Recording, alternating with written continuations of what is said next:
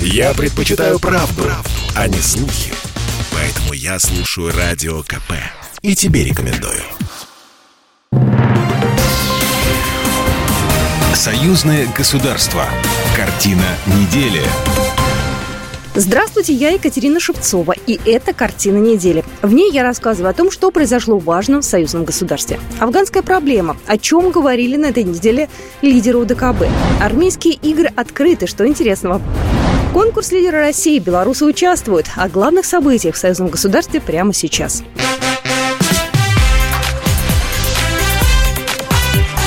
Главное за неделю. У лидеров ОДКБ есть понимание необходимости координации подходов к афганской проблеме в рамках Совета безопасности ООН G20. Об этом Владимир Путин сообщил на внеочередной сессии Совета коллективной безопасности ОДКБ. Главная ее тема – обеспечение безопасности стран-участниц. Мероприятие проходило в закрытом формате. Российский президент проинформировал, что на днях провел телефонные переговоры с коллегами из Ирана, Турции, Франции и канцлером ФРГ по ситуации в Южной Азии. Президент Беларуси Александр Лукашенко высказал опасения насчет возможных планов размещения вооруженных контингентов американской армии в соседних странах, в том числе членах ОДКБ. Я абсолютно поддерживаю заявление о том, что полеты боевых самолетов в США, прежде всего над странами ОДКБ, неприемлемы. Попытка сесть в Центральной Азии также для Российской Федерации, для и нас неприемлемы. Александр Лукашенко сообщил о том, что проблема мигрантов и беженцев из Афганистана уже существует. Президент Беларуси рассказал об инциденте с афганцами на границе с Польшей. Вы информированы, спецслужбы ваши точно, мы их информировали. Меркель вам пообещала, Запад пообещал, что всех примут. Всех, кто будет бежать из Афганистана, всех примут. Что произошло э, последние двое-трое суток? Через Беларусь несколько десятков, может быть сотен, всех не пересчитаешь, уже афганцев, не иракцев, не сирийцев – а именно афганцев, которых они позвали на Запад, пообещали принять, пошли на Запад. Что сделали поляки? Они отловили, иначе не скажешь, около 50 человек на территории Польши, которые, как они признались, шли в Германию, куда их позвала Мутер Меркель, отловили и под угрозой оружия, стреляя поверх голов, выдавили их на границу с Беларусью. Естественно, они шли в Германию. В Беларусь они идти не хотят. Таким образом, Польша устроила пограничный конфликт. Участники саммита договорились принимать меры, чтобы не допустить обострения. По словам представителя президента России, по-прежнему чрезвычайно остро стоит проблема афганского наркотрафика. Лидеры ОДКБ условились до 16 октября выработать ответные меры на угрозы, которые исходят из Афганистана. Церемония открытия Международного форума «Армия-2021» состоялась в парке «Патриот» в подмосковной Кубинке в начале этой недели. Участников форума поприветствовал Владимир Путин и рассказал о том, как модернизируется армия и флот. Например, в стратегических ядерных силах доля современного вооружения уже превышает 80%. Это больше, чем в других ядерных странах мира. Президент сделал акцент на том, что российская армия в ближайшем будущем будет обеспечена уникальной современной техникой. Успешно продвигаются проекты по созданию и повышению боевых возможностей перспективных образцов вооружений и техники. Среди них гиперзвуковой авиационно-ракетный комплекс «Кинжал», беспилотный летательный аппарат большой дальности «Охотник». Многие из таких вооружений по своим тактико-техническим характеристикам не имеют аналогов в мире. А по некоторым образцам можно твердо сказать, еще долго не будут иметь. Представленные экспозиции наглядно это подтверждают. На форуме представлено более 28 тысяч единиц современного оружия и техники, от стрелкового оружия до артиллерии, танков и военной боевой авиации. Участвуют делегации из 97 стран. Но самое зрелищное – это международные армейские игры. Военнослужащие демонстрируют мастерство в 34 международных конкурсах на полигонах 11 стран. Президент отметил, что такие игры – прекрасная площадка для укрепления международной безопасности. Владимир Путин подчеркнул, что российские оборонно-промышленные комплексы вооруженные силы развиваются на новой технологической базе. Поэтому особое внимание на форуме уделят применению в войсках искусственного интеллекта и робототехники, новейших систем связи и управления. В Подмосковье белорусский военпром представил целую линейку различных устройств. Сейчас новинки проходят последние испытания. Основная задача военных промышленников – выйти с образцами на рынок. Выставка на полигонах армейских международных игр может им в этом помочь. В Подмосковье белорусы привезли более 108 образцов новой техники. Поприветствовал белорусских участников Геннадий Зюганов, депутат Госдумы. Родная Белоруссия, приветствую вас. Я начинал службу в вооруженных силах Советского Союза в Уручи под Минском. Там строил танкодром, там осваивал боевую технику. Потом три года служил в группе советских войск Германии. Я очень рад, что вы наш танк модернизировали. Он стал одной из лучших машин.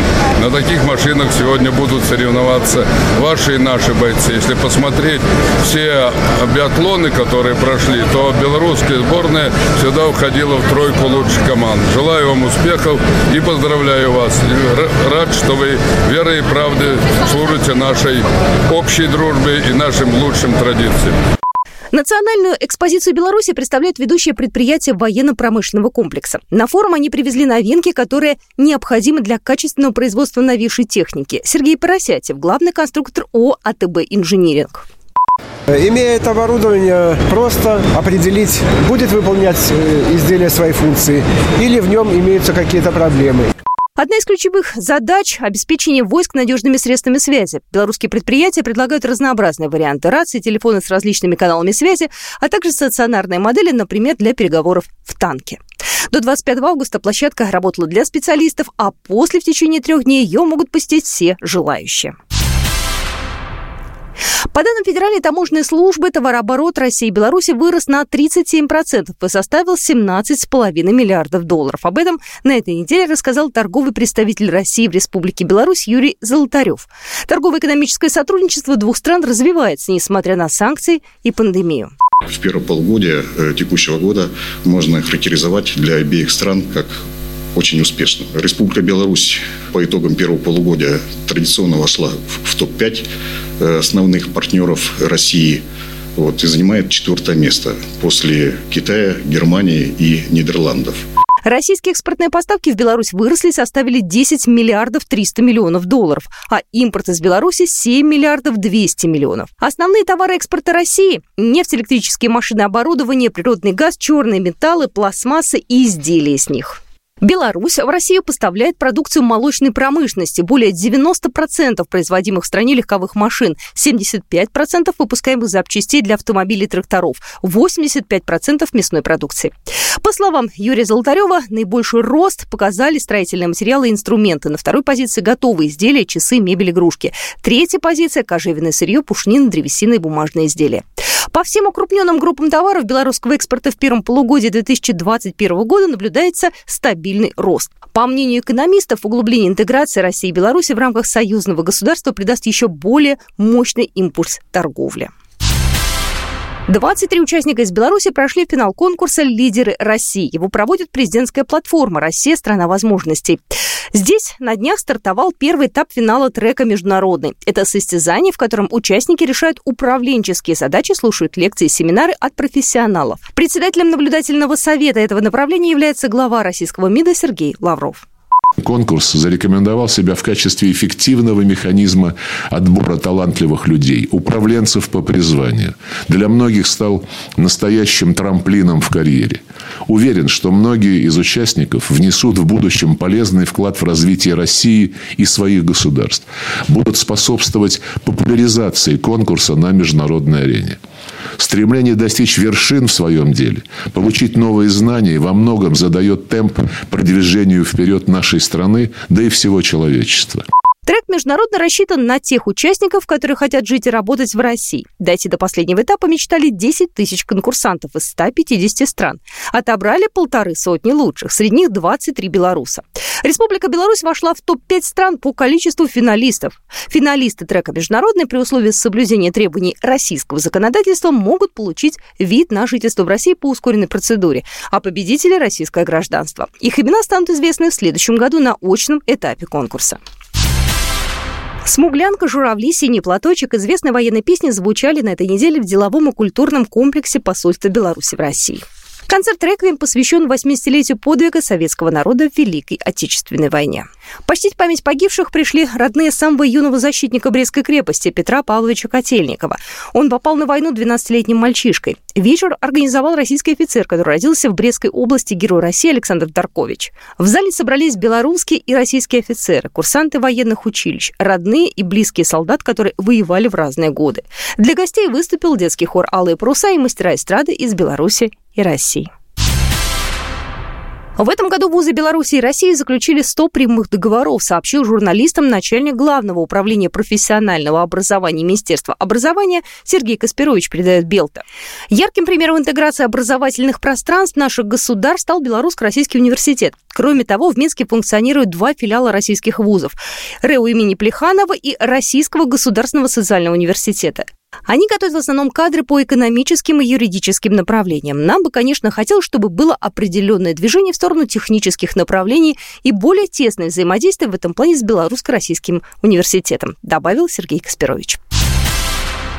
Агония заговора, беспрецедентная попытка переворота, огонь и кровь на улицах белорусских городов. Кто на самом деле стоял за событиями 2020-го и кто встретил опасность лицом к лицу и не позволил стране сорваться в бездну хаоса.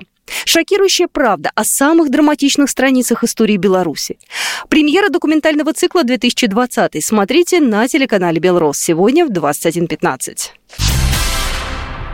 Вот такие события проходили в жизни союзного государства на этой неделе. С вами была Екатерина Шевцова. Программа произведена по заказу телерадиовещательной организации союзного государства. Картина недели.